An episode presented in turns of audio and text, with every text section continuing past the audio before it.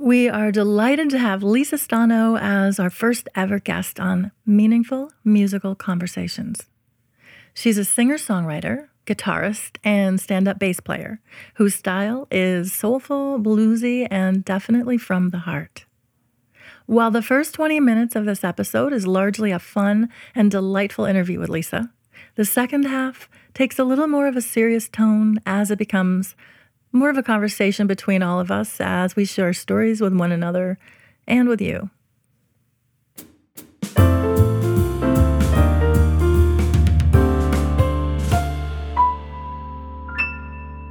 Welcome to Meaningful Musical Conversations, where words are music, hearts are melodies, and harmony is our vision. I'm Jill Meunier. And I'm Daniel Townsend. And thank you all so much for uh, joining in on our podcast today. Uh, to my right, sitting here in the room, is a woman named Lisa Stano. Thank you so much, Lisa, for coming out today. We appreciate you being here and sharing this little musical conversation with us. I was hoping you could maybe just give us a little bit of background as to what you do today with music and kind of what you're interested in.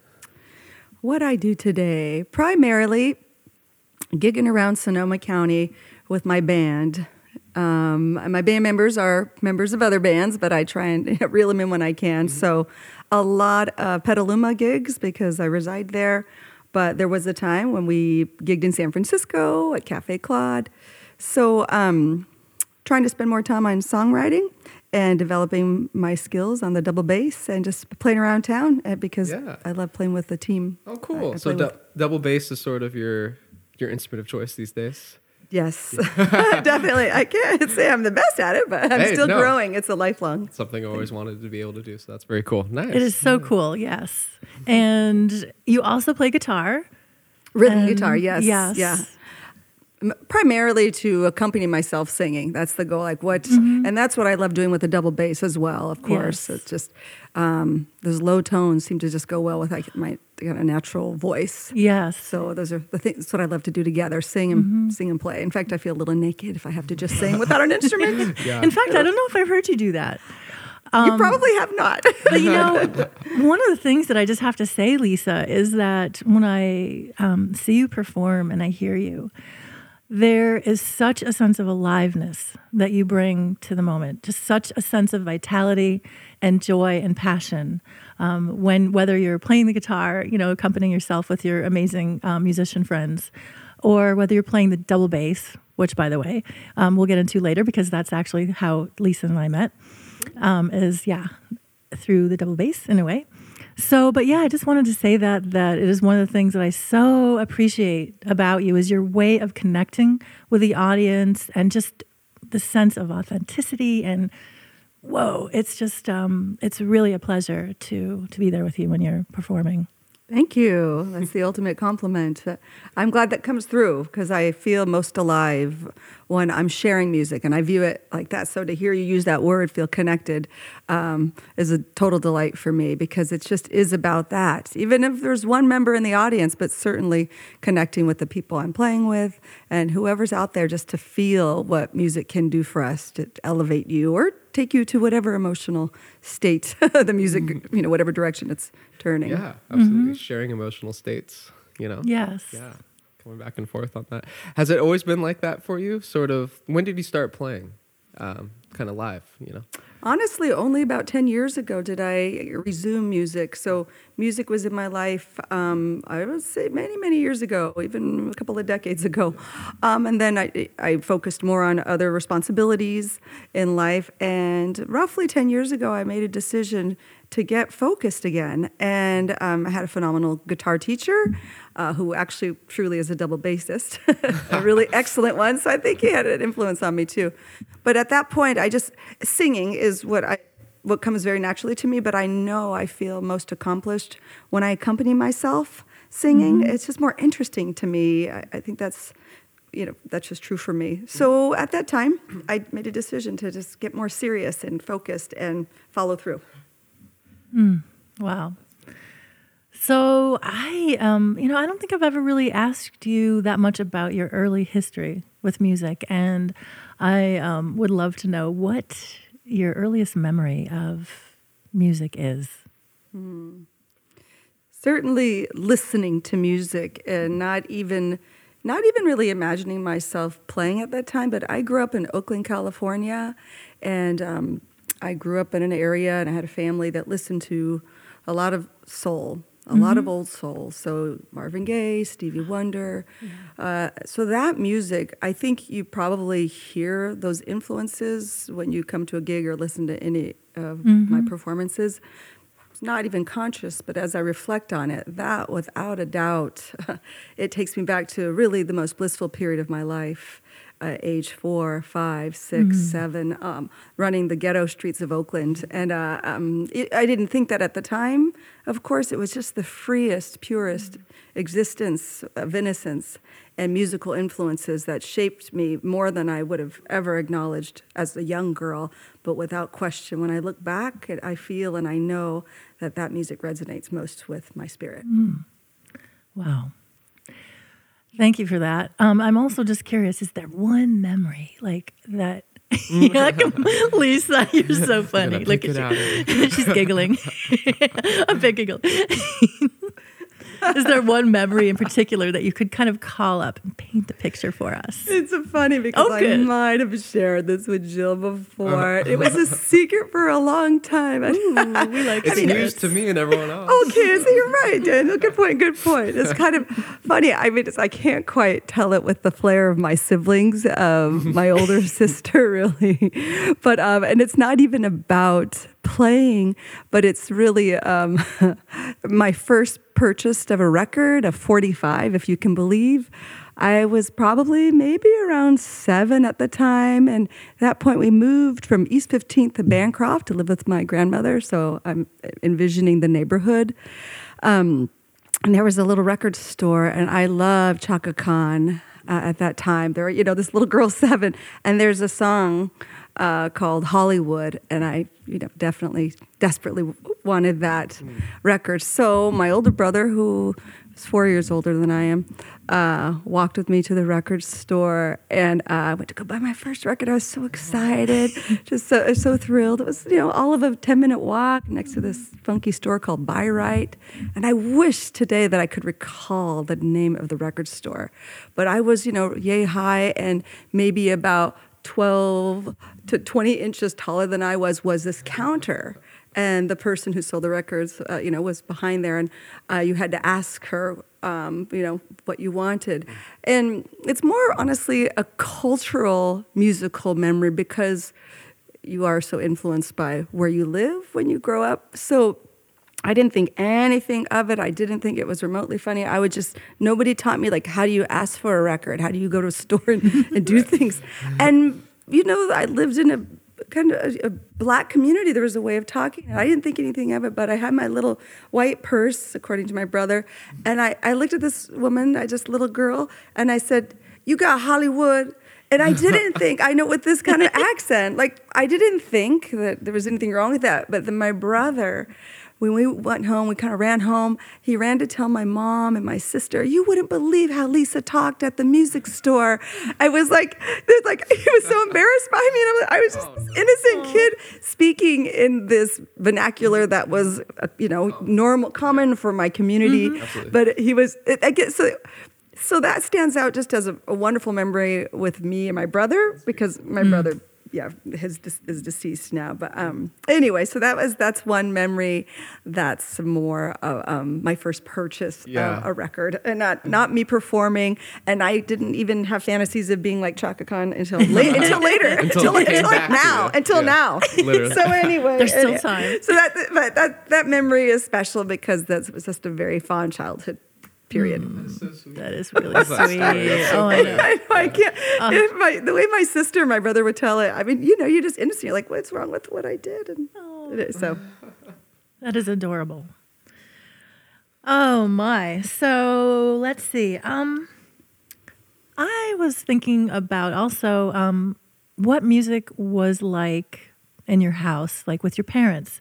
And I know in my house, um, my older sister basically had control over the um you know, our stereo, and it was whatever music that she wanted to listen to that kind of flowed through the house. And uh, I'm, yeah, I'm wondering what kind of music was going on in your house, if one parent or the other was the one to play the music, or in in other words, to choose the records or whatever. Did you get to blast Chaka at home? I, there Yeah, was definitely exactly. Chaka getting blasted. okay, good. So, so actually, I had um, my mother's boyfriend many years ago. We hung out with his family quite a bit, and I was just you made me think about live music. So there was a lot of Sir Chaka Khan, Fleetwood Mac, Carole King, Oh uh, Stevie Wonder, Marvin Yeah. Gaye, as I said, Love it uh, all. Sly. Oh, yeah. But I'm remembering now too. I, uh, again, roughly that same chapter. We had a relative who was um, an amazing drummer and a crazy Kiss fan, and we would go to his house. uh, we would go to their house, and he would be banging away at the drums. And I, um, I guess I'm allowed to say his name. I mean, just, he was known as Johnny Bear, and I'm sure he still is in Oakland. He's a phenomenal drummer, but. He probably had no idea how indelible that was in my mind, like this Wow. rock. So that's like Yeah. our visits there were, were a tremendous influence. And they had a piano, and I would kind of tinker away at the piano. And I still don't really play. I've taken my share of classes, but I, but anyway, so that was a, a live musical experience within a kind of a distant family or you know informal family that we had. Okay. So maybe that was the first time you felt that energy of like a live setting, and it really kind of starts to hit you. Right. Mm. Yes, That's really cool. Yes. No, you're right. Especially a big loud drummer. Shouts out to you. I know. You're listening. I, I know I- exactly. I gotta, I gotta let Johnny Bear know you, one drummers. day. yes, Yeah, we yeah. do, absolutely. Yeah, Kiss posters everywhere. I'm telling you. Was- My dad would have liked him. My dad's a huge Kiss fan. oh, that's You're great. listening, yeah. Uh, you're called out. That's funny. Wow. I was kind of curious. I wanted to talk to you about so that music you did grow up with, which you just listed a bunch of those sort of bands. Um, I'm curious if they kind of influence what you do today at all. If some of that, maybe it's not even so much the music, but sort of the intent of that music of that era. Does that kind of come into what you do today? I don't know. I just want to. In part, I think the energy kind of behind it, um, the style, if you will, that I think that subconsciously influences what I do.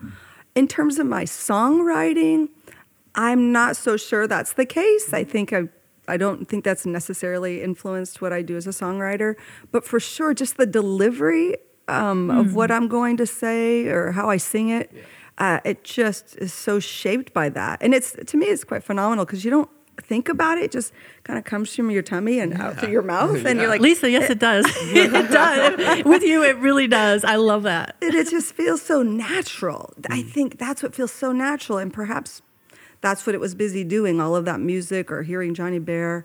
Mm. Um, so I think in the delivery of my vocals, especially, um, it's influenced by that. But my songwriting, because there's so much political stuff during that era, you know, early 70s.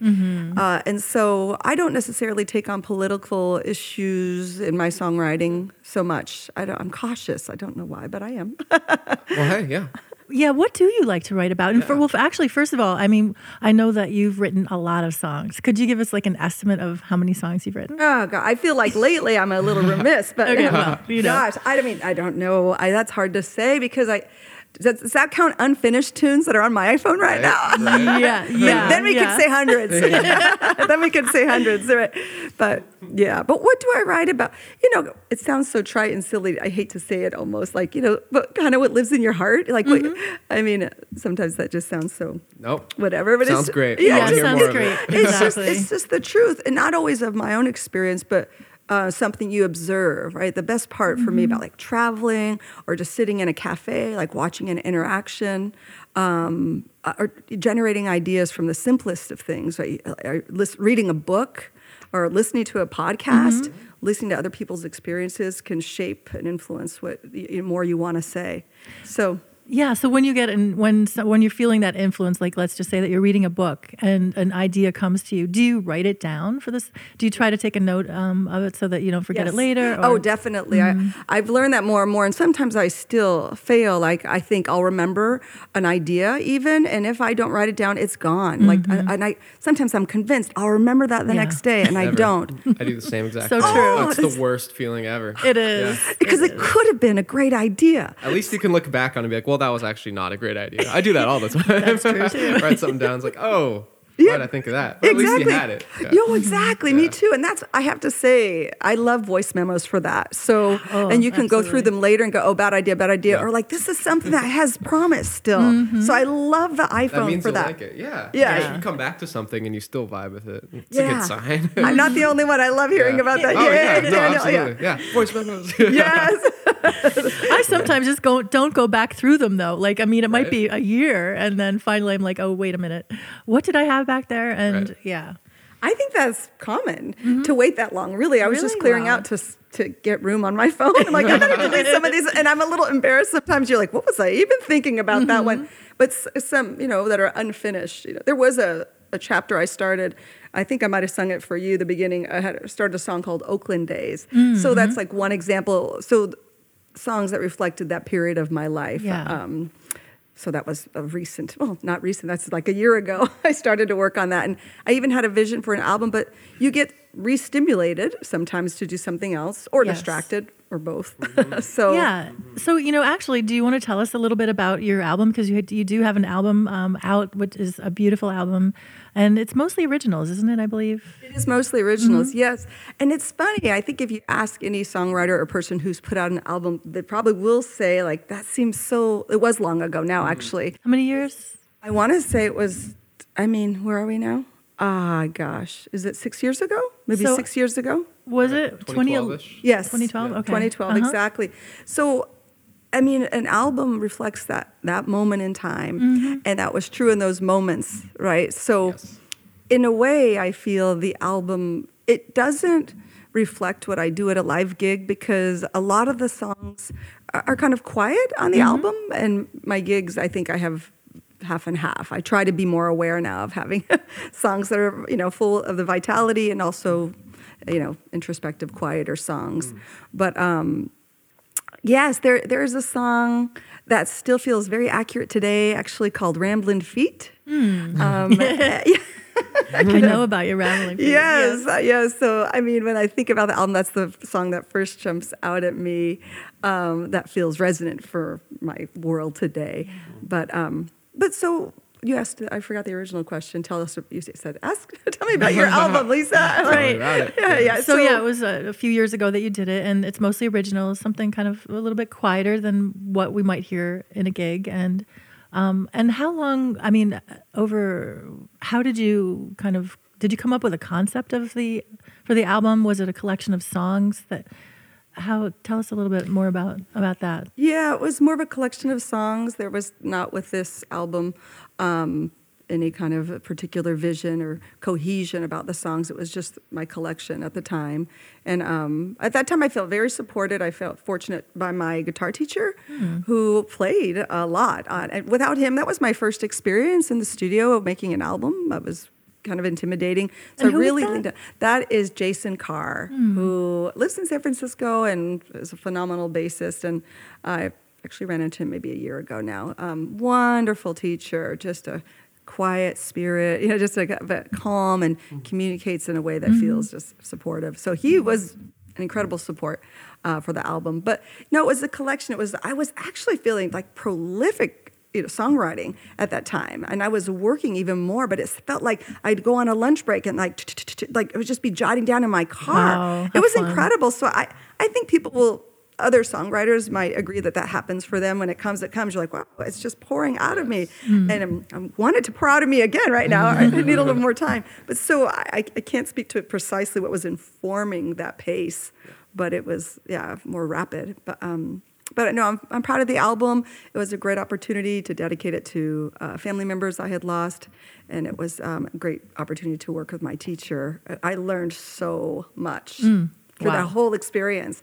I mean, everything, making the CDs to uh, yeah, the sound engineering. Uh, what you it was simple too. It was, uh, simple meaning the instrumentation that reflects what I do at gigs. I, I love ac- the acoustic sound, and that's what's going on there. So yeah, gigs. Um, you know, we've you and I have talked a little bit about this, but um, I'm wondering what for you, Lisa, makes gigs like really fun, really enjoyable. Well, I, I've, I'm fortunate to have met, actually, at an open mic in Petaluma a few years back now, the guys that I play with. so what makes it is the people you play with. I think any one of us has played with someone for whatever reason the chemistry just isn't right or it's not somebody you'd even have in your friend circle so for me you can be a phenomenal player but if i don't perceive you as a phenomenal person i know that sounds terrible maybe i don't want to play with you mm-hmm. I mean, by phenomenal i just mean a kind human being who's flexible and easygoing mm-hmm. and it's just committed to sharing this moment without judgment or but just that you're like if you make a mistake, the person just flows with it. You and you pick up where you Absolutely. you left off. Yeah, yeah you guys yeah. have a connection, like a friendship, a kinship sort of thing. I think anyone can relate, even just in a very simplified like work setting. You want to work with cool people. Yeah, you don't want to work, absolutely. you know, yeah, with people that uh, just don't get you, mm-hmm. just aren't on the same page. Totally, it's, it's, you can't get anything done that way. You guys are too focused on like not gelling well together. Mm-hmm. Well said. No, yeah. you're right. In any life situation, right? Yeah. it's totally true. So, just like yeah, good friendship. You meet someone, you're like, oh, I met this nice person today. We just hit it off. What? How interesting. Yeah. The same is true for music, but and it's not always easy to find like great, True. amazing friends. So yes. uh, oh. it would just be like a little miracle. And like I said, the guys I play with, they have their own other other bands and do all kinds of stuff in the community. But I just feel so fortunate that we connected and that I just can call on them and uh, we pull mm-hmm. together and we, we just have fun. That's yeah. just That's my so commitment to music yeah. is about pleasure. Yeah. I, I mean, always I'm conscious about doing the music justice. Meaning, I practice and I prepare mm-hmm. for a gig. Um, but it's it's like okay, hey, it's my guys. It's like going out on a play date when you're yeah. whatever a young kid. You're like, yeah. all right, good to see you. Let's and there is such that vibe, you know. there is such that vibe. When I was over at Ray's Deli the other time, I mean, the crowd there when you were playing, you guys. I mean, it was just a blast. Um, yeah, you're just. Uh, I just so appreciate your ability um, and desire, really, to kind of be at one with the audience uh, so that there's not this distance between you and the audience. That's my experience of it. It's like you really just kind of like invite everybody in, and um, yeah. I appreciate I you saying that. Mm-hmm. You reminded me. I have to tell just one other quick story related mm. to that.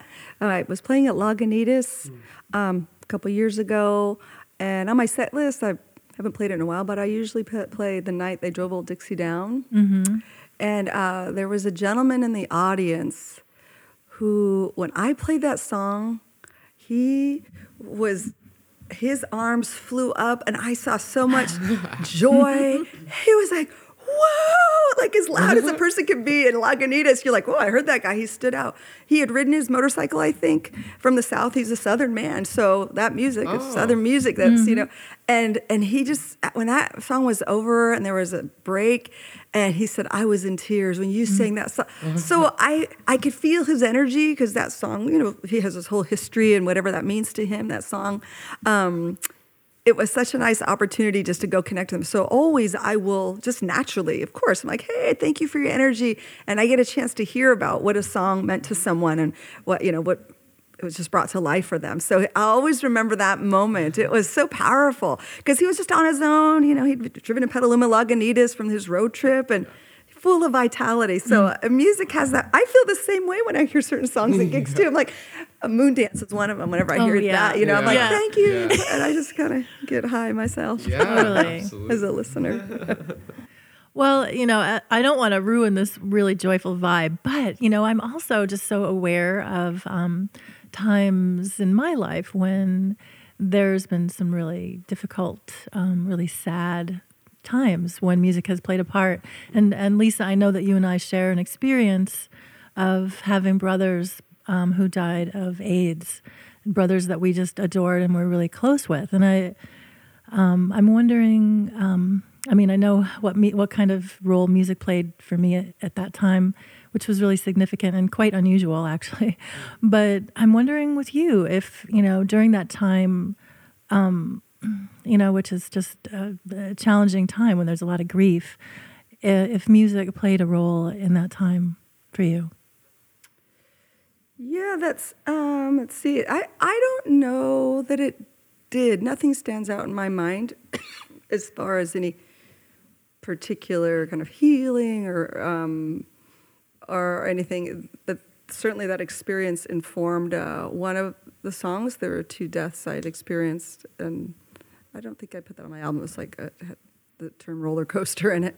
But I, I didn't use music during that chapter as a means to cope or get lost in music. Um, I might have been, I don't know, I don't know, I just might have been a little bit older and just, foc- I don't know, focused on something else, so lost in it. I, um, and I know at times, certainly that's been true, I think more during a breakup of music. Joan yeah. Osborne, I somehow listen to Joan about that. Osborne Breakup endlessly music. during a breakup, yeah. But during that time of loss like that, I think I just kind of more went inward uh, and didn't rely on music in a way that one might think, Yeah. since it's so such a powerful and helpful influence, or just when you hear a song that resonates with your heartbreak. But uh, different heartbreak has informed my listening. I think. Yeah. Well, you know, um, I know this is an interview about with you, but I'd actually just like to share this experience that I had with my brother. I was about to ask you. So oh, cool! Thanks. hear about that. Yeah, um, yeah. Well, you know, I was, as you know, I was really best friends with my brother, and he was the only one who lived out here in California with me, and I have um, two other siblings that live back east, and my parents.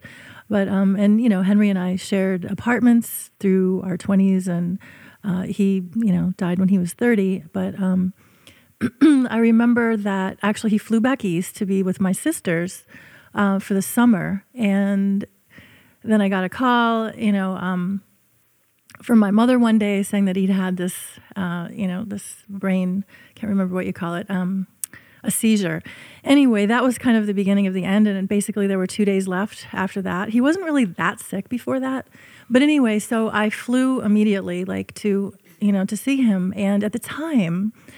I was listening to Chris Isaak, Forever Blue, and that was kind of my thing. It was just this um, this thing. It was just it's if you guys know that album, it's it's so uh, there's so much longing and sadness and grief in that album, and so when my brother was, I'm literally in this apartment on this bed, and he had you know become very very thin, Yeah. like rail thin, and could hardly talk, and was basically just um, what happened to his his his memory is that he basically just had about five seconds or 10 seconds where he could remember.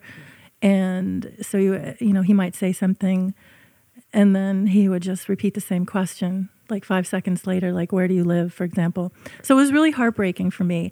And I actually, there was a stereo in that room. And so I actually um, played that album while he was there in the bed. And it, one would think, like, as I think about that now, I think, oh my God, like, how was that for him? And he totally would have been able to say in that moment, that's not, that's not working for me. Right. But there was something about the feeling of the grief and the longing, like matching the emotion, and just, it's like it's okay. And there's somebody else in the world that's feeling this pain too. Right. And for me, it was just like, so, it was so powerful. And, and then, you know, as the end got nearer, I actually began to play this other music that I used to play in yoga classes when, because as I was a yoga teacher for 25 years, as you guys know, um, uh, but I would play this, uh, actually Brian Eno music, I think, what is it called? Music for airports or something. And this one piece, you know, that's kind of like taking you off into this floaty space. And so that also was really significant, um, I think, in helping him kind of make that transition um, as I was like present for him as he was making that transition uh, to the other side, which is such a an honor and an intimate moment. That said, I will say that my brother had this thing for Judy Garland and um, and over the rainbow, and so even though like this is like l- probably the last like eight hours of his life, I put as a joke, I put that on and just it was really a really sweet moment between the two of us. I happened to have that album.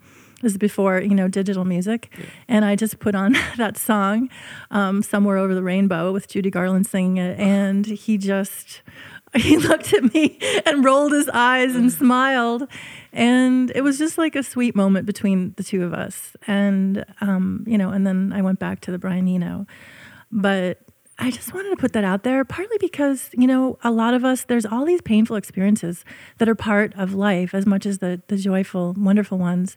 And a lot of times we don't all get the opportunity or take the opportunity to talk about them, especially like with death and things like that. So I think that I just um, really like being able to open up the space for people to talk about things that aren't exactly happy as well. And so, yeah, I appreciate you guys listening. It's feels good to share that experience with you. Oh yeah, Absolutely. it's powerful. I mean, it cuts right to the core. yeah, Mm. absolutely. I mean, not that I've dealt with anything quite like that uh, in my lifetime yet, but hearing that is, yeah, Mm. it's it is still a beautiful thing that music can bring you together in that sort of space, in Mm-hmm. Yeah. a difficult space like that. Yeah. It doesn't mean you're disconnected from each other at all. Exa- yeah, exactly, exactly. Mm. you guys shared beautiful experiences together, and that came out. Yeah. also through that. Wow, Thank you. Thank you. It's powerful. Mm. It's the spiritual nature of music that's like that gets, you know, that, that depth that you're sharing is that place where you can go. It has that potential. Yes. It's so beyond words, and words often fall short. I find, and that's where Mhm. music comes in so perfectly. So true. So true. Such a connecting force in the world. Yeah. And speaking of the world, um, was that a wink? we know that we I know that you love Italy and you're learning Italian and you may even be making a move shortly. Do you want to say anything about that? Yes, I, I think what I want to say is I'm really excited and can't wait to move.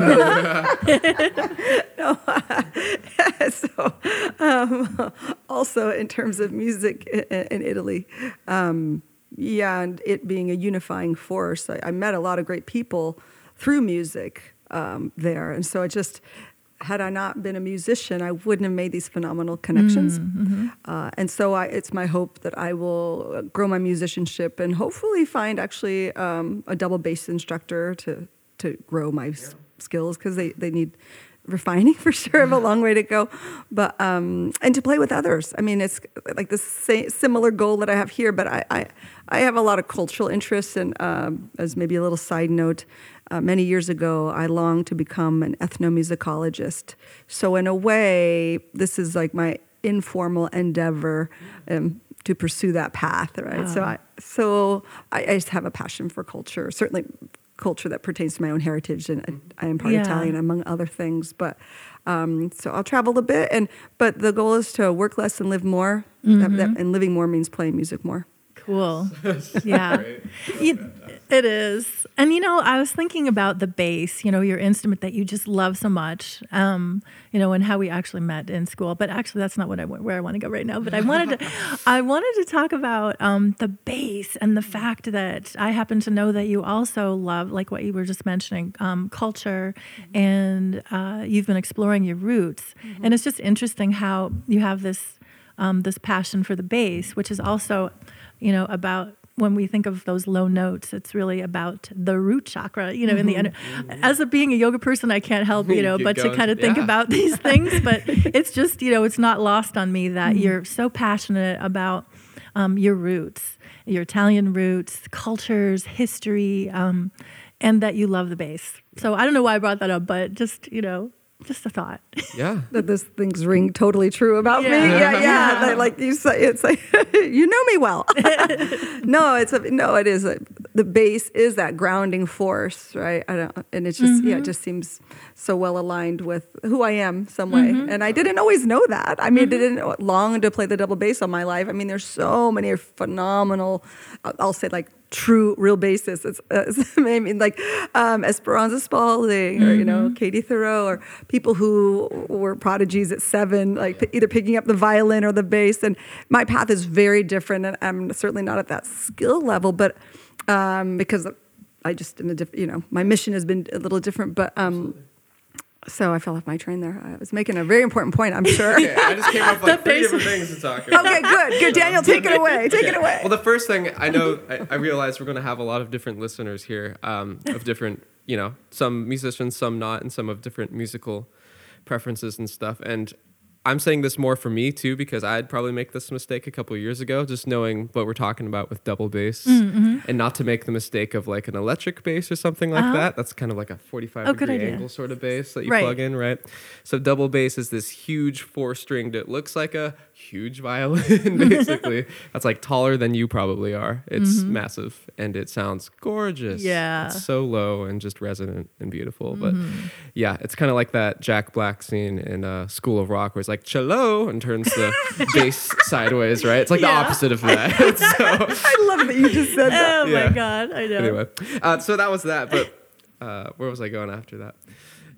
As far as your kind of mission with music, uh, I we haven't really met before, but just from talking in this podcast, I think I have an understanding in some way as to what your music conveys for you and what you're trying to put out for people to resonate with, and that's a lot of moments for you, right? Like a lot of your music is sort of a momentary thing, right? You're kind of writing about a feeling or a particular moment in mm-hmm, time, right? Mm-hmm, I'm just mm-hmm. curious about your writing, kind of your technique and what what it is you're usually have in mind as a goal or kind of like a uh, statement in a way, if that makes sense as a writer.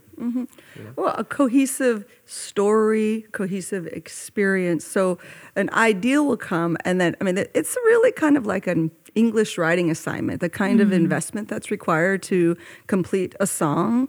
Um, it's very exciting, and, uh, um, but it takes a lot of time also.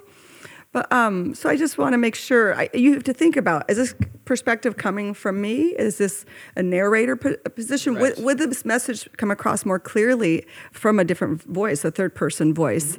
And so I have to consider that. Um, and I'm thinking about images that prompt. Uh, feelings, right? Those visuals, right? Um, so a couple years ago, I submitted a song for Tiny Desk and I wrote a song inspired by the notion of the Tiny Desk concert from NPR Tiny Desk, and the song was called "Evolutionary Desk," and so, so but it got me thinking about the desks in my life, Oh. right? Starting from like kindergarten and like third grade or high school, and so, um, so just being very mindful, just like you would in any well-written school paper or a letter or any writing assignment or writing opportunity you're thinking about well, how can I evoke this, you know, sensation in the in the listener? Can they experience what I was experiencing and what I'm trying to convey? So, um, just thinking about the yeah the word selection that can invoke uh, a physical sensation and emotion. Whoa.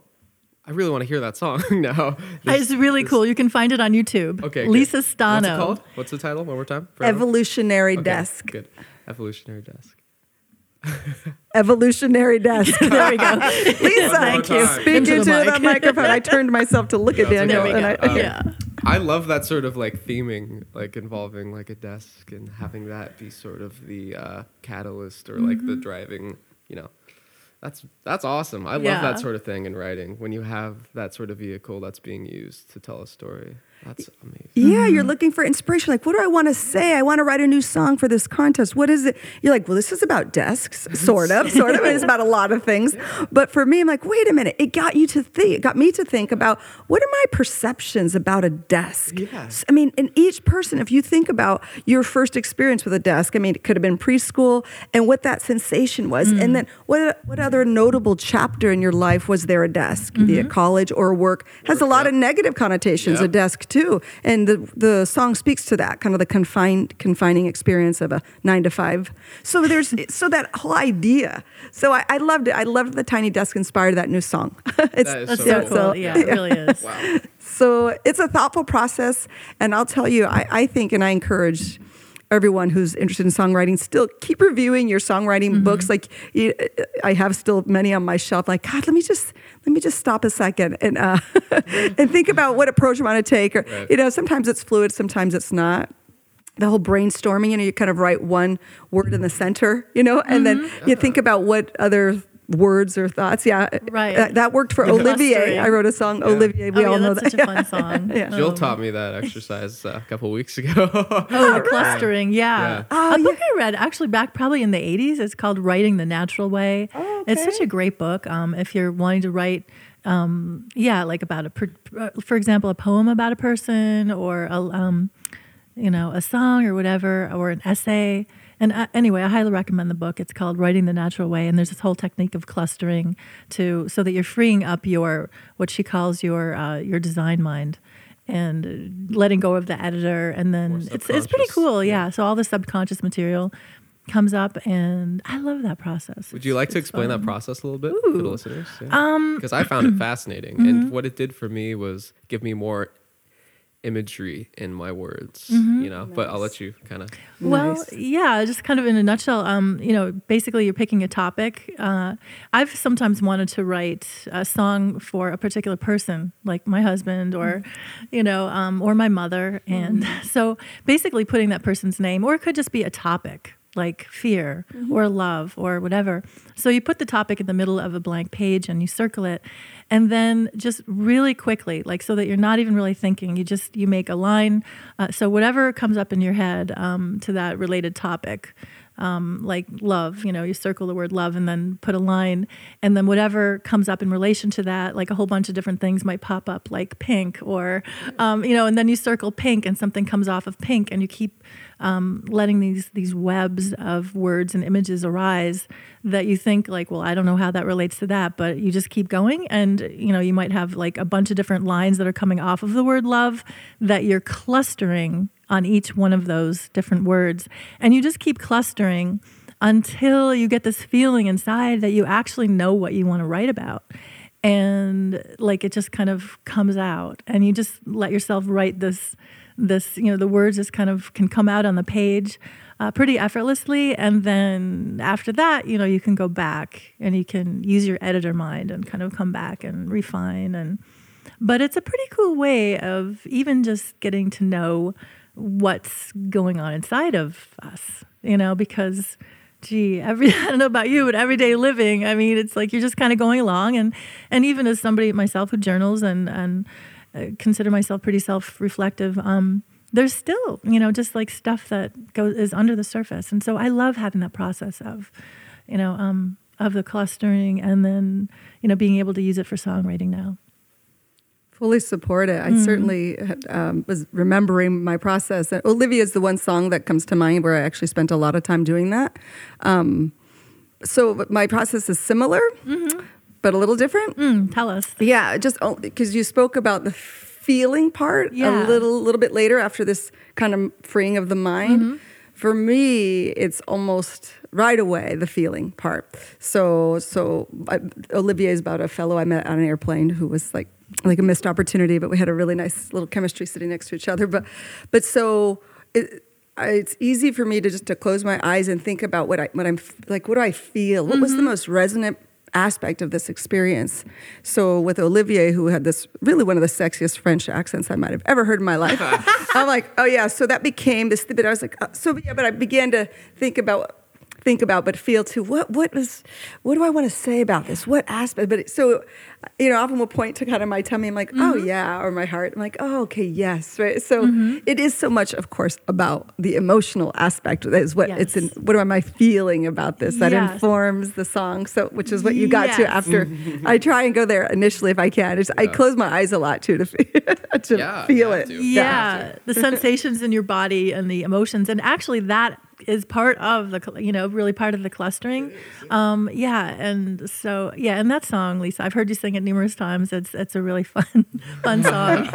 I'm sure it makes other people think of the same similar kind of experiences. Yeah. Every- everybody has an olivier at Right. least one in their life right? It's true. So I was also thinking about um, what kind of um, I don't know if you speaking about like fantasies.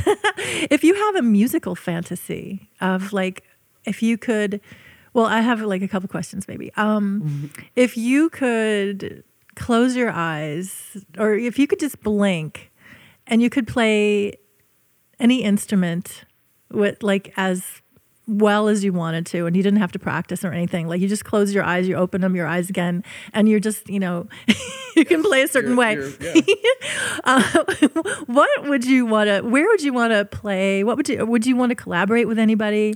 Like what's your fantasy it's so personal. Right away, I wanted to know your guys' fantasies. too. I'm like, wait, let's share this. Oh, my fantasy is definitely to play the double bass with ease and sing. And I always want to play with other people. Uh, nine times out of ten, I mean, sure, I enjoy by myself for a moment. No, I I'm like no, almost 100. percent I really prefer to play with people. My fantasy, yeah, to play in Europe all over and and, and bring that love that I feel when I play music to with to others, um, and to, to and to grow. Obviously, well, if I woke up and fantasize, you know, I wouldn't need you're to. I wouldn't need to grow You my would- musicianship. I yeah, would be there. I just would be the light. like I love it. Definitely, I would play the bass with others and just a lot of a lot of jazz, more originals. Mm-hmm. But uh, yeah, I would just be a pro at that instrument. I could solo easily. Yeah. that, that dream is going strong. like yes, I let's channel this. Yeah. oh, that's an interesting question. Yeah, but that is that is my vision right now. So uh, I'm into making my dreams come true. I love that about you. And it's also inspiring. So, yeah, like just taking that one little step. Does it matter to you like what kind of venue you would play at? Do you have any vision of ven- type of venue or outside. A mm-hmm. lot of outside. So perhaps I'm looking at spring and summer without even realizing it. But mm-hmm. outside venues to feel just mm-hmm. fantastic. But if it's not outside venues, small and intimate. I- no matter what, small and intimate. Yeah. I- at the gigs I, I play, I prefer a place that has character. Sometimes I will have played a place only once because it was just a one-time experience I wanted to have, and that's that was enough. But if a, if a place doesn't give off a certain vibe, I don't know if it's not warm and cozy. I'm generally not interested in playing there. Yeah. I know that sounds Hey. whatever, but it, that's just the truth about me. we're yeah, we're really attracted to what we're attracted to and yeah, it's wonderful to celebrate that. Yeah, so that's so that's my hope. I'll let you know. Yay. And I'm when I move to Europe, where I'm. Ah, cool. What does that mean? Wait, does that? Can't I ask you about your fantasies too? I'm like, Maybe another we sh- time. Okay. No, we should. We should. We got time. I- yeah, Do you wanna go I really want to hear. This is a very special question. okay, I mean, cool. it just felt like. I, Oh my god. Um, so the question is, if I could choose one, do I have to choose one? Because I choose them all. You can Let's be you can choose them all, but let's like uh, maybe just start with one? one, Okay. to like you're yeah. You close your eyes. You can play any instrument as well as you want. You don't have to practice. You're there. Oh, geez. It would probably be s- some sort of brass or woodwind. Um, probably be a saxophone, and I'd probably Oh. go for a tenor if I was to choose Oh my between the gosh, I didn't know this about oh, you. yeah. No, I I've.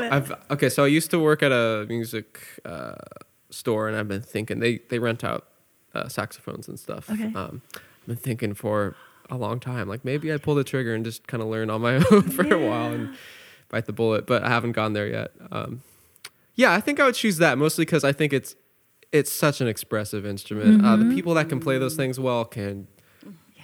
fly. they Yeah. can do anything they want. It's incredible. It seems, it just seems like an not an easy instrument to connect with, but one that people are really good at expressing through. Mm-hmm. I don't know. There's something really cool about those instruments, Yeah, I agree. And it looks like players have fun doing it too. so, yeah, absolutely. yeah, that know would be that would be great. I would love to learn how to play that thing. Okay, Yeah. cool. You're gonna fly soon, then. Well, you did, we just because you said people can just fly. We're gonna see that in your future, Daniel. Yeah, Yes, we'll absolutely. I'm excited to hear that. That's just Oh my god! So I still want to hear it because you you said that you had more than one. So what else? oh, geez. Oh, I, I learned anything in like an orchestra setting. Okay. Um, mostly because lately I've been really into film scoring and orchestrating, and so I'm Wow. actually orchestrating music a lot at home. And I can't play most of those instruments, and it's frustrating Mm-hmm. because I'd like to know the ins and outs of the real capabilities of it. Yeah. You know, the sort of ranges and the sort of sounds you can get Mm-hmm. out of them. I'm not too familiar yet, so I'm kind of doing my homework on it. Right. Do you think you're going to be? I know that you're at Sonoma State right now. You're going into your senior year. Yeah, um, yeah. And will you learn that? At, did you actually? Did you take Bennett Freeman's um, uh, theory? Uh, Jazz. his jazz theory, his the jazz year theory long course. No, I haven't. Uh, at Sonoma State, I've probably taken something Okay. similar that's beyond that of what Yeah. he teaches there. But no, I'm not going to learn that at Sonoma State unless I decide to take the courses. Even they won't be necessary for my degree in Mm. at Sonoma State. But Well, I just want to put a plug in for Bennett's um, Oh, yeah. year long Absolutely. jazz theory uh, class because he actually does teach us that. That is one of the things. In fact, I have a book Oh, that you can look at later cool. that, that has all the different instruments. yes, um, that'd be very and nice. all the different, um, you know, where they, um, their their capabilities, and basically their yeah. ranges. Yeah. I have a couple list of books that I'm going to be getting next paycheck. But um, the one thing that Sonoma State's taught me really well is to um, arrange for uh, big band, like jazz big band stuff. Oh, so I can I can. I'm pretty good with familiar with those instruments. That's great. There's like woodwinds in the um, Okay. orchestras that I'm not Yeah. so familiar with yet. Got it. Totally exciting. Yeah. I, I really, you're making me think about. Uh, I watched The Godfather again for the millionth time, and How could you know? I know, how could I know? Why not? On every day off, I'm, um, I'm just thinking about Everyday the, Godfather. uh, but all the you know, music and film. I just, Yeah. oh, I want to hear more about that. Oh my God, that's what so I wanted excited. to do after I graduated from college. Oh my actually, gosh. yes. Oh my gosh. Yeah, and I was living in San Francisco, and I really wanted to actually go. St- that was my thing. I really wanted to study film scoring. I was thinking about going to um, a school in Oakland. What is it? Um, The Jazz Conservatory. No, it's called that it's now. Oh, in in Oakland. Uh, oh, sorry. I was thinking but- of uh, Berkeley. Yeah, it's uh, Mills College actually. Oh, oh, was, Um, but anyway, uh, yeah. But I, I, I'm happy with what ended up happening. Over, you know, I'm. It's interesting ages. We haven't really talked about age, but actually, that's another thing that I kind of want to bring up because it's so like taboo sometimes to talk about ages and age differences. But anyway, I'm 58, and Daniel, 23 as of last week. Okay, and you don't have to say, I'm in but- my 40s. There you you're in your 40s. Okay, musicians are musicians. And exactly know? and that's the beautiful thing because i mean even though daniel you're 23 and i'm older it's like i just you know totally connect with you as a person and you know age really i think just uh, souls are souls and you know it's really easy to connect with each other it's Um, just another label we don't need Ex- to worry exactly. about. Well said. But- exactly. but in terms of like knowing you know like well that was a long time ago and i've had like a whole life of you know career um, from the age of 25 to you know to now but as i was saying i'm because sometimes i've looked back and i'm like I'm, I'm thinking about people that i know now who are you know in their 20s and they're in school doing what i would have loved to have done back then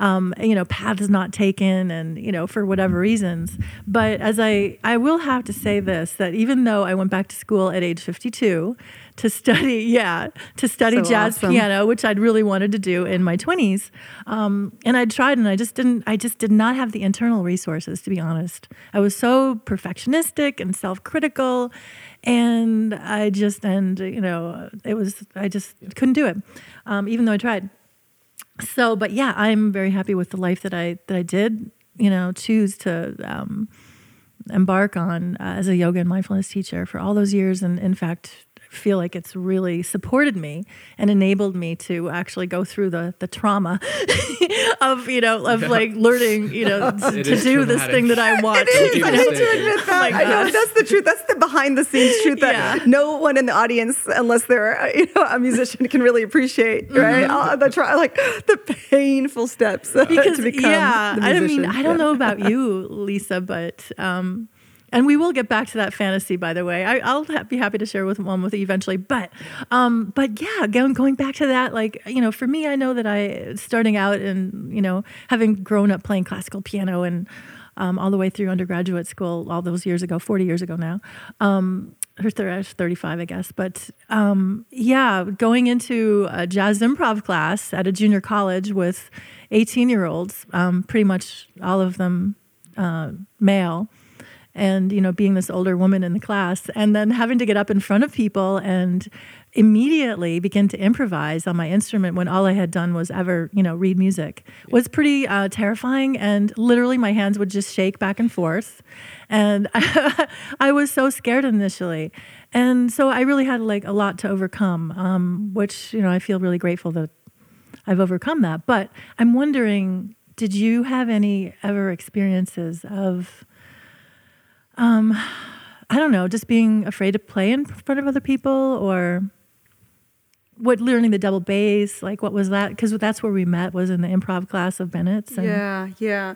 Four years ago. In some ways, you know, one might say that I did my music career backwards, right? I, I went out and performed without having, I think, adequate theory behind my behind music, um, and to understand more fully what I was doing. So I went out into the world of like greater comfort. Gigging was fun, and um, I won't say easy, but you know, it was natural and more comfortable. So yes, the when I I had only been playing the double bass for three months, so playing, quote, playing. I just, and I asked the the instructor, you know, is this okay? Could I come in here? Is, should I know more? He's like, come on in. So, oh yeah, I- even the warm ups, even today, I don't do those warm ups. They're, I'm like, they're moving so fast. I, my hand can't move that fast. So those are just scales, arpeggios. Oh yeah. Um, So this is Ben's class. That you're Sorry, talking but yeah, about. the jazz, the improv class. It was it was a surprise to me. I'm not an anxious person. Um, I'm very relaxed, but I would actually have heart palpitations on my drive to the class. I'm like, I'm like oh my god, just, this is what. But, but that was a, ch- and I wouldn't have said this then. That that's that's healthy, right? Like to push Right. yourself. But people would say that to me, and I couldn't take it in. But I was like, when you place yourself into an area of, to- I'm going to uh, say total incompetence, even though I wasn't totally, I, it was totally new to me. Three months mm-hmm. on a double Three- bass. Three this- months is not Yeah. much. Yeah. this is intimidating. Yeah. So I mean, it's like going into another country, not knowing the language, or going into what you know, I don't know, be a doctor and perform surgery. And you don't know what you're doing. You're like, I don't know yet. Yeah. Yeah, So, exactly. So you yeah. go in, but someone's making the demand of you to uh, play these scales, you know, this quickly. So obviously I couldn't, so I would just fudge it, and I relied on some other bass players in my section to help me out. But yeah, that was that was um, probably my first experience with anxiety in music. Um, I had gotten nervous before a couple of times, you know, many years ago, but I, I don't. Performing in that class is also nerve wracking. Being in a class setting, performing mm-hmm. is is totally different from a Yeah. gig. A gig That's- is fun and how I feel engaging. too. it's totally Because Yeah. you're looking at you, you feel probably like other musicians are like trying to like critique you as you're up there, you know. Mm-hmm. And- Maybe- yeah, maybe and that's the it. instructor's certainly up there trying to you know critique you, Bennett. no, We love you, Bennett. yeah, we love but you. No, it's all good. That's Thank your you, job, Bennett. and we appreciate you and what you've taught us. We do No doubt about absolutely. that. But yeah, it's a different space. it's not. Yeah. Dare I say not as fun? I don't know. yes and no, yeah. In some ways, like it's more rewarding because you know how painful and how nerve wracking it is. So when you do one thing great and you get one little positive word of feedback, uh, you know, positive Yeah, feedback, yeah. you're like, oh God, Oh, he yeah. said I did this well. Yeah. So, true. so in that Oh, respect, goodness. it's more rewarding down the road after you play something that he perceives as good. yes, absolutely. I, uh, we can relate to that. It's a different setting, but setting does matter. So that reminds me a little bit of like a songwriting circle or songwriting in the round. Oh, songwriting in the round. Sorry. Um, where it's quiet and intimate, but quiet. So I like intimate. Like Yeah. it, people are making noise, clinking drinks in the background and chatting. But if you, it's a different experience, a little more nerve wracking if everybody's really listening closely. Uh-huh. It's so it parallels that class experience Yes, where you're like, oh, the spotlight's on you. But at a gig, the Yeah. spotlight is not entirely on you. People are doing stuff, but they appreciate what you're doing. You can connect with some people, and other people are doing whatever they're doing. So there's a different kind of energy. Yes. It's, a- it's- Totally. Yeah, I, Anxiety I producing. totally know what you're talking about. Yeah, Yeah. Great yeah. putting that. And so even like at uh, some of the jazz jams that I've been to, where everybody's actually really listening, and the spotlight is right there, and you have two songs. And I've found that honestly like a little bit nerve wracking, especially when the people in the audience are like high level musicians. Which yeah, so Yeah, yeah. but it's it's it's all good. It's all fun. And for me it's so much about just learning how to um gosh, remember in the moment what's important and basically just being present and remembering this is what really helps me that it that it really just doesn't matter that it's the most that the thing that matters is that I'm just present and relaxed and enjoying myself and that you know nobody's going to die Yeah. by what you know Yeah. i remember somebody actually at uh, the jc um, a guest it might have been, been kendrick freeman I, who's a drummer actually Yeah. at sonoma state and he had been a guest in our in our class and i remember this is a, a number of years ago and i was i had just finished doing like a little solo on the piano and this was still when I could just like barely play. And I remember I just felt tremendous amount of shame afterwards. Oh my gosh, I would have these shame attacks. I don't know, maybe Lisa, you don't have shame attacks, but I, I have had like tremendous shame attacks. Just, but anyway, that's a whole other story. but I remember like looking at, at Kendrick and just saying, oh my God, I'm so embarrassed. And he just looked at me and he said, you know, hey, nobody died oh, you know and That's wonderful. yeah, which is wonderful. And I also just want to give a shout out to Kenny Werner and the work that Kenny Werner is doing. W E R N E R, and he has the uh, the um, effortless mastery book and DVD. And that work, when I started to just use that like as a to literally read it like every morning a little bit, um, that really, really, really helped me with this whole idea of um, that. Well, to just let go of any sense of trying to make something in particular happen and just allow what's present to happen. And it doesn't mean that we don't practice, that we don't work on our craft. And maybe some of us, like myself, are more vulnerable to shame attacks than Yeah. others. I'm used to being able to do something um, well. And I guess, you know, honestly, I've stayed away from things in the past that I didn't do well. And, you know, I don't, I'm not one of these people that could just effortlessly sit down on the at the piano and play by ear. And, you know, so it was kind of embarrassing for me to do something like really, quote, poorly, where, I mean, my hands are shaking and it was, you know, but the thing, the, the great gift, the tremendous gift that's come from this is learning actually how to accept myself. Even, you know, it's interesting because even being embarrassed of being embarrassed was a thing for me. Ooh, I don't want people to see, you know, I'm a yoga teacher. I'm like used to being relaxed, helping other people relax, you know. And and then to just find myself being seen by others as like, you know, I'm shaking, I'm red-faced, I'm scared, and doing it anyway and then being able to go home and go, you know, learn how to soothe myself. You know, just it's okay and having this internal voice that can say it's okay you know um, i accept you just how you are how you are in this moment.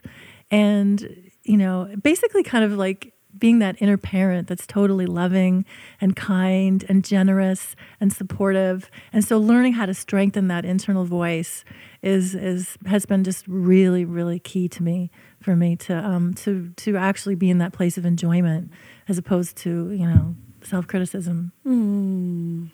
Not that that doesn't like ever come up, but I would say it's it's oh, it's doesn't really come up that much anymore. I've really it's been six years and I've really taken this on as a as a personal practice.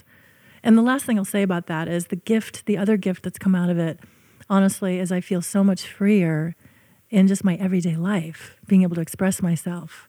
Because I'm not afraid of like making a fool of myself anymore.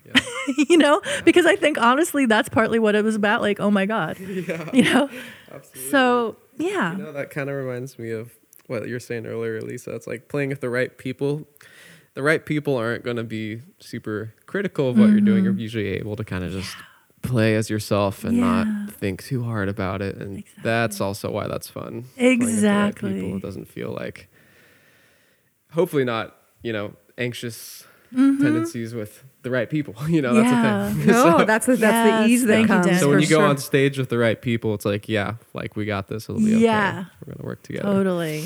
Or a Well nice said. surprise. Sometimes an, even a nice surprise when you're playing with someone you've never played with before, and it's and it goes well. You're like, hey, that was an unexpected, great chemistry, and um, and just appreciation for one another. Totally. Yeah. Absolutely. Mm-hmm. I actually was. I know you're doing the interviewing right now, but when Jill, you were talking, you made me think, and I was very curious about you all because it made me think about myself about what other musicians or what musicians, if, if any, for you have said something that really resonated for you in support of your music, like just the indelible in your mind. Because I, I, when you were talking about your personal journey with this book, but sometimes an instructor, a tutor, what have you, a music instructor somewhere along your path might have said the one, two, three things, you know, that that felt like, oh yeah, thank you. It's like, yeah, like okay, uh, right. That- You mean positive reinforcement in some way? Oh or- yeah, yeah, Uh-huh. exactly. Something you're like, yeah, exactly. Yeah. So I mean, I mean, I was. You don't have to answer my question, but but, Yeah. but it certainly No, I made like me that think question. about. It's a great yeah, question. Because you're talking about your own journey and having to do it on your own. But we have influences, and and words from a professor are Hmm. far more powerful and lasting than they may ever realize. And so that was just when you were speaking, it made me feel. that. Okay, well, you know, honestly, this is that's a really interesting question. I have a pretty brief answer to that. Um, what a surprise!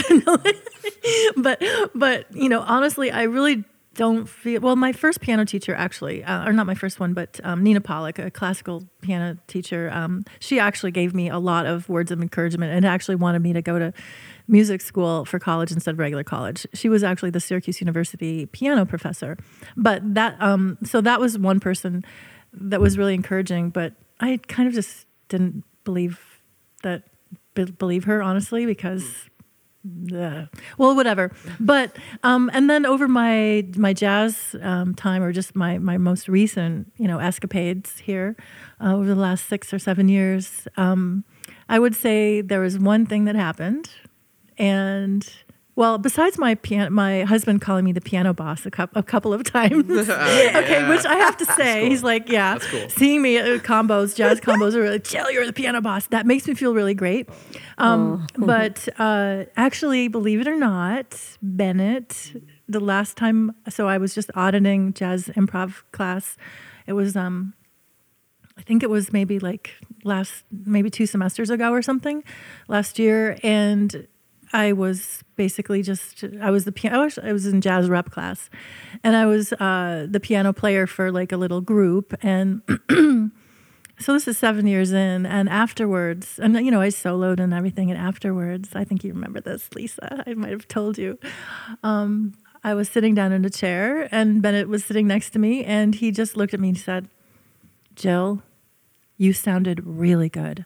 You really sounded good, Jill. You're you're timing everything, and so I mean, honestly, that um, that just it kind of like went straight into my heart, and it just it just made me feel really happy inside. And but that's basically it.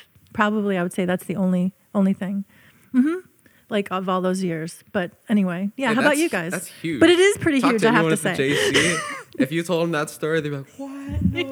exactly. Not, okay, not to say Bennett's negative all the time. No, He's no, not, no, not at all. But yeah. yeah. it's just one of those things that we're all kind of wanting. well, um, this made me think of recently. The only story I can think of is recent, and it's very small.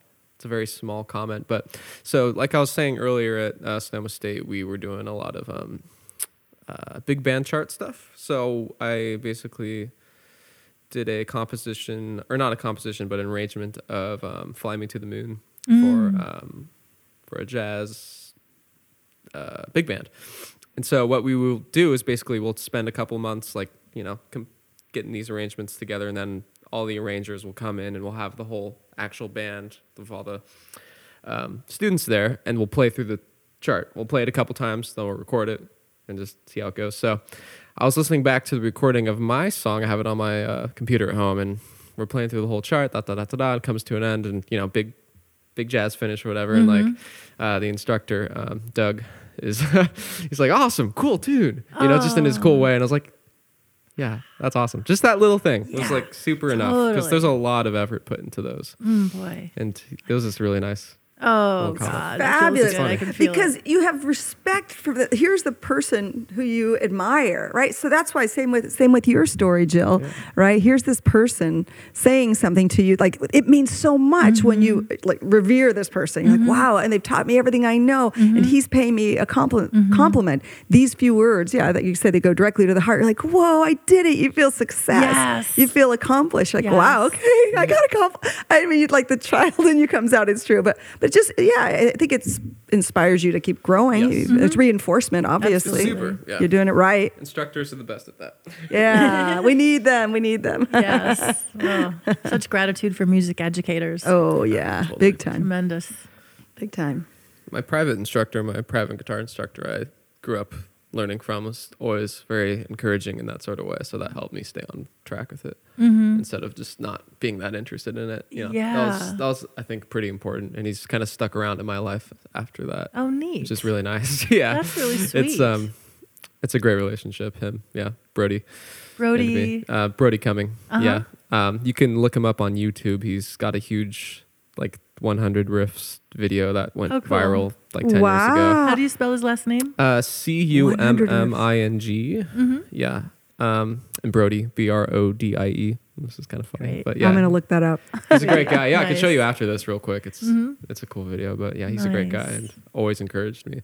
Mm. Um, yeah, Yeah, Yeah. So big shout out to all our music educators, everybody that's helped us along the way, Oh, and all big the time. connections. I mean, Daniel, I'm connected to, um, well, part, partly through music, but Yeah, uh, but yeah, and, definitely. and Lisa for sure. And you know, it's a, just a beautiful thing. We wouldn't know each other if it wasn't Exactly. through music, Yeah, right? That's a, yeah. Music builds bridges. It's Yes, beautiful it uh, across the globe, maybe beyond. I don't know. Yeah. yeah. that I don't know about. I can only speak speak about my like Yeah. worldly experience. Yeah, No. totally. But no, it's true. It's such a gift. Well, is there anything um, else that that you would like to share, or Daniel, questions, or I had one comment. I was um, flipping through your website, which you guys can look up if you're listening. Uh, Lisa Stano is the URL just Dot com. lisastano.com. Right. Um, so if you look on her website, if you're interested in her music, she has like a lot of lyrics posted on the website, yeah. which I thought was cool. Like you don't see that at all these days. Like she's a I hard mean, worker too. She's like typing all that stuff in. I know and- that's so yeah. cool. Like I just thought that was really like fascinating, especially because like you know back in the day of the records before I was alive and the dinosaurs, um, like they had lyrics you know inside the records and stuff, and Yeah. people were able to connect with that. And now it's you look them up online if you really want to. You know. Yeah, But that- I thought that was really cool. like Thank you. you. lyrics on your website. Thank you wanted to- very much for that. I know it's kind of yeah. Albums are making a comeback, thank goodness. But this the art, the craft of Mm-hmm. a, a great album uh, is not lost. I'm glad just like Yeah. 70s styles are coming back. Yeah. So no, because you you want to hear like I mean you, you can hear most of the, for my songs you can hear because I'm not playing over loud guitar or anything. But as a listener, I appreciate what's the message because you feel something based on lyrics, based on chords.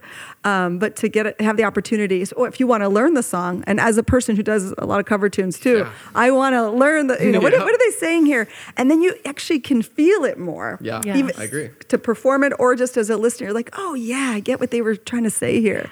So thank you so much for that. Mm. I appreciate that. Yes. Yeah. Those days of just sitting with the album cover, Right. you know, open and just like listening to the music and looking at, at the lyrics. Like every single time I would listen to the song, I would have, you know, the album. Of course, yeah, open, yeah. Like and you're looking at, the, lyrics. artwork too. So you hear the music, like probably now you hear that music, and you don't have the artwork in front of you, but it's like in your head while it's Right. playing, right? Yes, The entire Exactly. time. yes. Exactly. I'm thinking of Led album Zeppelin covers. right now. Sorry. Exactly. Right? I know. no. Well, that shows how much how much art there really is behind this thing that can So be, true. you know, connected together. And some of that is lost today, but not not in all ways. Definitely not. Mm-hmm. You know?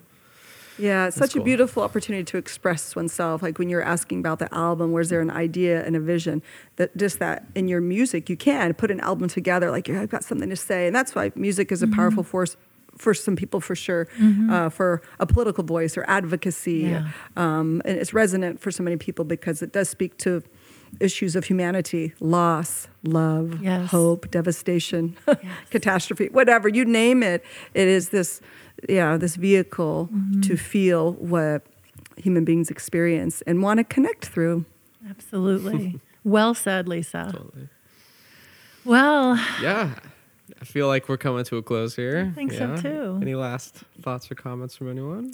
Just a tremendous thank you, and I'm very. I just have to say, I'm giving big props. I have to say, oh, oh, oh, oh it looks like Jill has something else to say. I was about to give Oh, props. Of course. Okay. Okay. Before you give props, I got to give props to you because uh, we got to tell the audience that um, it was Lisa actually that came up with, as I was discussing the, this idea, you know, that I, we, Kate, Daniel, and I came up with this idea to have this podcast, and I was excitedly telling Lisa about it one day, and she said, "You know, Jill, it sounds like you have you want to have these these meaningful musical conversations." And I said, "Oh my gosh, exactly, Lisa. That would be a great name for our podcast." And so that's how the name came about. And so, Lisa, I just want to like Yes. really thank you for all the support, encouragement. Talk about encouragement. Um, I should actually include you in. You're so encouraging to me. And as a fellow musician and somebody that I admire, I just really, really appreciate your support and your comments and, and your support around songwriting as well, because you have great ideas for me. you know, you're like, have you thought about trying this? So I also, yes, Thank you. Thank you for all of your encouragement and your support. And both Daniel and I Oh, give a yeah, huge shout out to you for the, You know, the name like is the beautiful, name. and yeah. you coming out here and sharing your experiences. and being a first. yeah, Yes. and being the first guest. Yes, I, I feel really lucky right now. I'm just, yeah, thank you so much for that shout out. Oh, I'm just dude. thrilled. I think your idea here is phenomenal. I, I'm in love with it. So it's easy for me to be enthusiastic about it. Mm-hmm. I often say I love talking about music almost as much as I love playing it. I Yeah. mean, I have some friends who are walking music encyclopedias, and I just love to not just pick their brains, but just share in the delight of music. So what you're doing here, this vision and where it will go and how people will appreciate it, it um, is just immense. And so I, that's it's, it's easy for me to be encouraging about it. It's just awesome because when I'm living in Europe, I'm going to be listening to your podcast. They're like, those are my friends.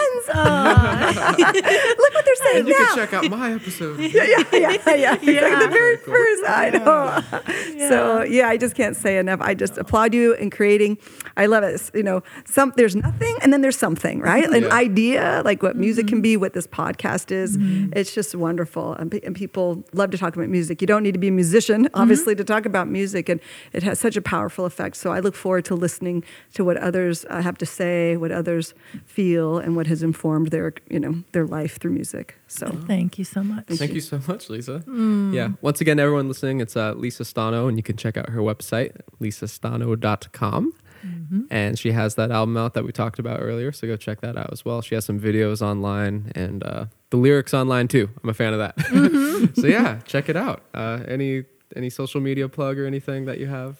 No, not, not, nothing, nothing other than the usual. I, I don't really Instagram. So yeah, Facebook has my gigs usually more, uh, and then my website. And I actually, I do plan to create uh, a far more active YouTube channel. So be on the lookout for that with my uh, double bass tunes, originals, and covers. So Sweet. uh, yeah, look forward to that. Nice. Very awesome. All right. Well, thank you everyone for tuning in today, and uh, we will see you next time. Okay. Bye bye. Bye. See you.